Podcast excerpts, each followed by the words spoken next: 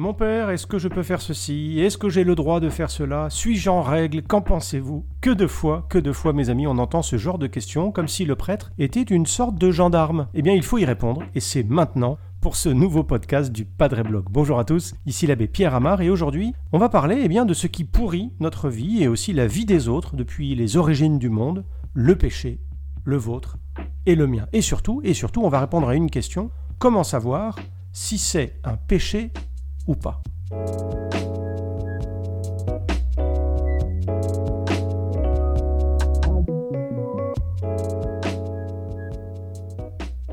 Évidemment, euh, vous pensez peut-être comme moi au film euh, La vérité si vivement. Vous savez, euh, bon, d'accord, c'est pas un monument du cinéma, mais il y a cette scène assez hilarante, je trouve. Vous vous en souvenez peut-être de cette mère juive qui reprend son fils parce qu'il se tient très mal à table au repas du Shabbat. Elle lui dit entre autres, avec son accent typique, parce qu'il joue avec la nourriture, et elle lui dit Simon, arrête de faire des boulettes. C'est péché. C'est péché. Mais, mais c'est quoi un péché, mes amis? Si nous sommes aussi nombreux à nous poser la question, c'est, il me semble, pour plein de raisons différentes. Peut-être soyons honnêtes, pour nous dédouaner, pour nous trouver des excuses. Après tout, même dans les tribunaux, au cours d'un procès, on finit par trouver ce qu'on appelle des circonstances atténuantes. Mais, c'est vrai que parfois, eh bien, c'est pas très clair. Alors, commençons par une question facile. Qu'est-ce qu'un péché?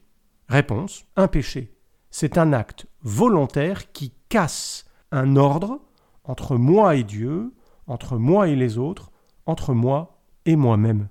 Il faut vraiment, je pense, retenir ça. C'est un acte humain désordonné. Désordonné parce que j'ai choisi quelque chose de mal pour moi. Désordonné parce que mon intention était mauvaise et tout cela se combine en plus avec les circonstances de mon acte qui peuvent en plus l'aggraver.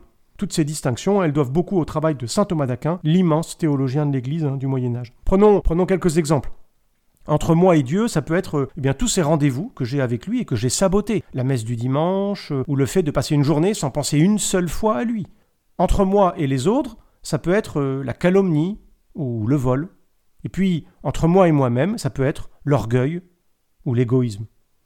D'une certaine façon, on pourrait dire bien sûr que tous les péchés sont commis contre Dieu, puisqu'il est le bien suprême, il est l'amour suprême. En fait, quand je fais un péché, eh bien je me trompe volontairement de cible. Au lieu de viser le bien, de choisir le bien, ce bien pour lequel je suis fait, pour lequel je suis ordonné, eh bien je préfère choisir le mal. En gros, c'est mal, je le sais, et je le fais quand même. Il faut vraiment retenir cette notion. Il y a quelque chose de, volontaire. On ne fait pas un péché par hasard, ou bien dans son sommeil, ou alors, eh bien, c'est pas un péché. Allez, Deuxième question maintenant. Y a-t-il différentes sortes de péchés Eh bien oui, oui, il y en a quatre, et on les connaît tous, mais si, rappelez-vous, on le dit à la messe, il y a les péchés en pensée, en parole, par action et par omission. L'exemple assez classique de péché en pensée, il est évoqué dans l'Évangile selon Saint Matthieu, lorsque Jésus dit ceci, écoutez bien, Eh bien moi je vous dis, tout homme qui regarde une femme avec convoitise a déjà commis l'adultère avec elle dans son cœur. Ça, c'est pour le péché en pensée. Le péché en parole, euh, c'est facile. Ça peut être par exemple des phrases de haine, ou les injures, ou la calomnie, ou la médisance. Le péché en acte, ça peut être euh, un geste de colère ou, un vol. Tout ça, bien sûr, ce sont que des exemples. Hein. Et puis, et puis, il y a le petit dernier, le péché par omission. Ah, il est beaucoup plus subtil celui-là. D'ailleurs, on n'en fait pas toujours très attention. Parce que souvent, souvent, on en reste au refrain dans nos vies de tous les jours. Bah vous savez, euh, moi j'ai pas tué, j'ai pas volé, et finalement je m'en sors pas mal. Bah tant mieux pour vous, bien sûr, tant mieux, mais, mais attention, on n'est pas complètement quitte avec le Seigneur. Il reste encore quelque chose, c'est ce fameux péché par omission, c'est-à-dire le bien que j'aurais dû faire et que je n'ai pas fait. Vous savez, euh, ce sourire, euh, ce service, cette attention, cette décision qu'on attendait de moi, que Dieu ou les autres attendaient de moi et que j'ai décidé de ne pas faire. Pourquoi? Bah Peut-être euh, par paresse, peut-être par peur ou par égoïsme ou, les trois à la fois. C'est important, il me semble, de parler de ça parce qu'on croit qu'être un bon chrétien, être un honnête homme ou une honnête femme, eh bien c'est juste se garder du mal. Mais en fait non. C'est aussi de faire le bien, de commettre le bien. Vous vous souvenez peut-être aussi que les chrétiens parlent également d'une dernière distinction à propos du péché, c'est le péché originel, d'abord celui des origines, celui d'Adam et Ève, celui qui a tout déréglé hein, dans le cœur de l'homme. Et puis il y a aussi ce qu'on appelle les péchés capitaux. On les appelle capitaux du latin caput, capitis, qui veut dire tête, parce qu'ils sont justement la tête, la source des autres péchés. C'est de eux, finalement, que découlent tous les péchés. Je vous en redonne la liste hein, rapidement, il y en a sept. L'orgueil, l'avarice, la luxure, l'envie, la gourmandise, la colère et puis la paresse. Allez, une troisième question maintenant. Faut-il parler de péché mortel et de péché véniel Eh bien oui. Eh bien oui, on en parle, enfin c'est l'Église qui en parle, elle en parle dans le catéchisme de l'Église catholique, vous irez voir au numéro 1456 et 1457. C'est vrai que péché mortel, eh bien ça fait un peu peur. C'est même peut-être un peu ambigu si on croit que, l'âme peut mourir. On le sait bien, nous, notre âme, elle est immortelle. Ce qui peut mourir, c'est pas l'âme, c'est la vie de Dieu en nous, cette relation d'amour que nous voulons avoir avec lui. Tandis que le péché véniel, la faute quotidienne, eh bien ça tue pas cette relation d'amour, ça ne fait que la blesser. C'est pour ça d'ailleurs que certains préfèrent parler non pas de péché mortel, mais de péché grave. Moi, je pense quand même que eh bien, cette doctrine du péché mortel ou grave hein, d'un côté, puis du péché véniel de l'autre, cette doctrine est vraiment précieuse parce qu'elle évite, je crois, la bonne conscience de celui, vous savez, ou celle qui pense que tout n'est jamais grave mais aussi, d'un autre côté, la mauvaise conscience, le désespoir de celui ou celle qui justement pense que tout est grave. Alors, c'est quoi grave? Eh bien, la base, la matière grave, comme on dit, c'est ce sont les dix commandements. Là aussi, je voudrais vous les redire parce que j'ai constaté euh, combien peu de chrétiens les connaissaient. Et ça m'embête un peu. Ça m'embête un peu parce que c'est comme si on conduisait, euh, c'est comme si on prenait une voiture sans connaître le code de la route. Alors les dix commandements, ils sont dans la Bible, au livre de l'Exode, et les voici. Le premier, tu aimeras Dieu par-dessus tout. Le deuxième, tu ne prononceras pas le nom de Dieu en vain. Le troisième, tu sanctifieras le jour du Seigneur. Le quatrième, tu honoreras ton père et ta mère.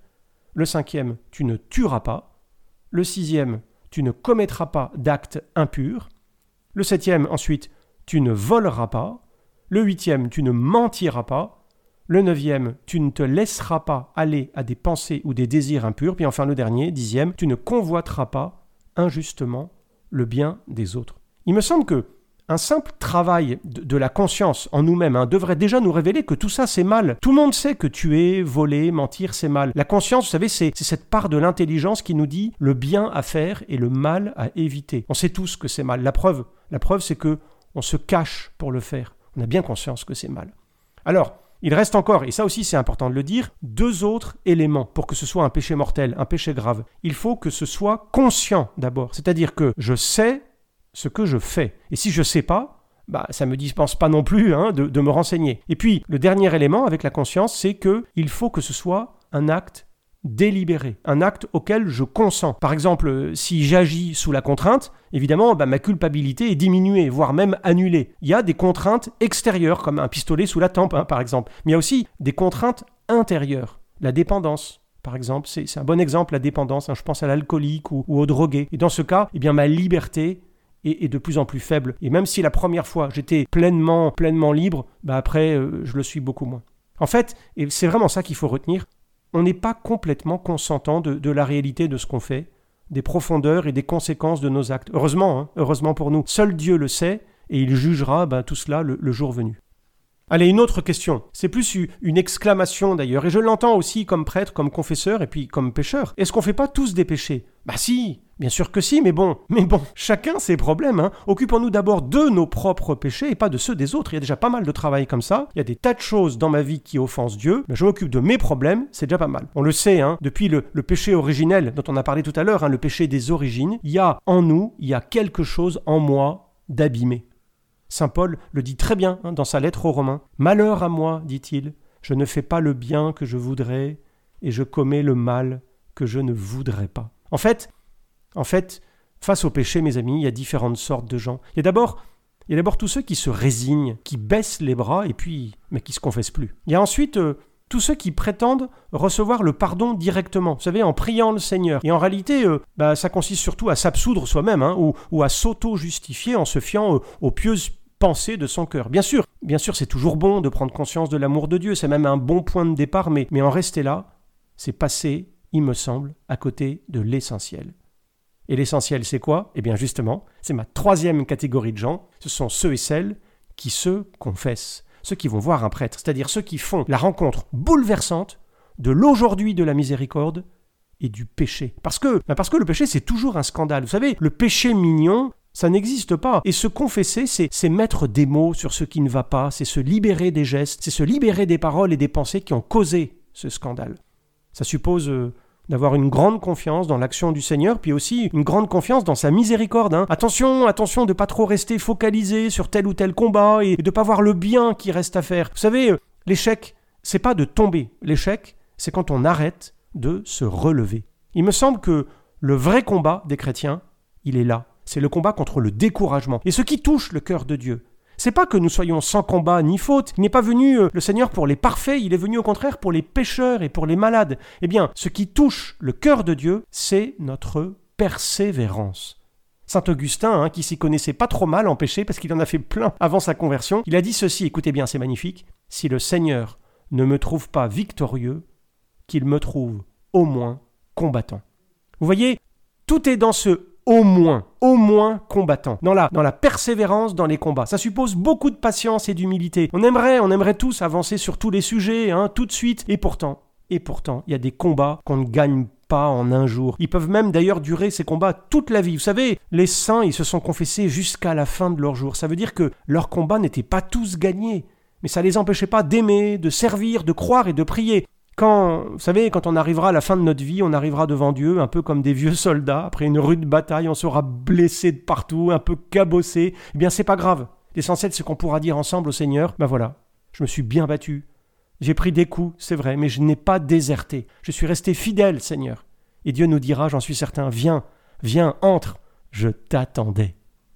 Allez, une dernière question, si vous voulez bien. Est-ce que tout est pardonnable? Oui, mes amis, oui, bien sûr que oui. Sainte Thérèse de Lisieux l'a très bien dit. On en a fait un cantique d'ailleurs que vous connaissez certainement. Moi, si j'avais commis tous les crimes possibles, c'est Sainte Thérèse qui parle, je garderais toujours la même confiance, car je sais bien que cette multitude d'offenses n'est qu'une goutte d'eau dans un brasier ardent.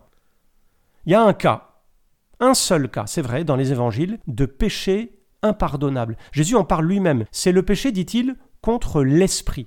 C'est assez facile à comprendre. C'est le péché de, de tous ceux qui refusent de reconnaître à Dieu sa puissance de vie, sa puissance de résurrection et de pardon, sa puissance d'amour, si vous voulez. C'est ceux qui ne veulent pas de Dieu. Alors, bah alors Dieu les force pas. C'est comme si euh, on pensait qu'une source d'eau vive là qui coule devant nous est empoisonnée. Ben on a le droit de le penser et de ne pas y toucher. Mais dans ce cas, eh bien, eh bien, on meurt de soif, tout simplement. Voilà mes amis, merci beaucoup d'avoir écouté ce podcast. Hein. Merci surtout d'avoir compris que Dieu aime les pécheurs, mais qu'il n'aime pas le péché. Continuez, continuez à nous poser vos questions sur les réseaux sociaux. Abonnez-vous pour ne surtout pas manquer nos prochains contenus. Et moi, je vous dis à bientôt.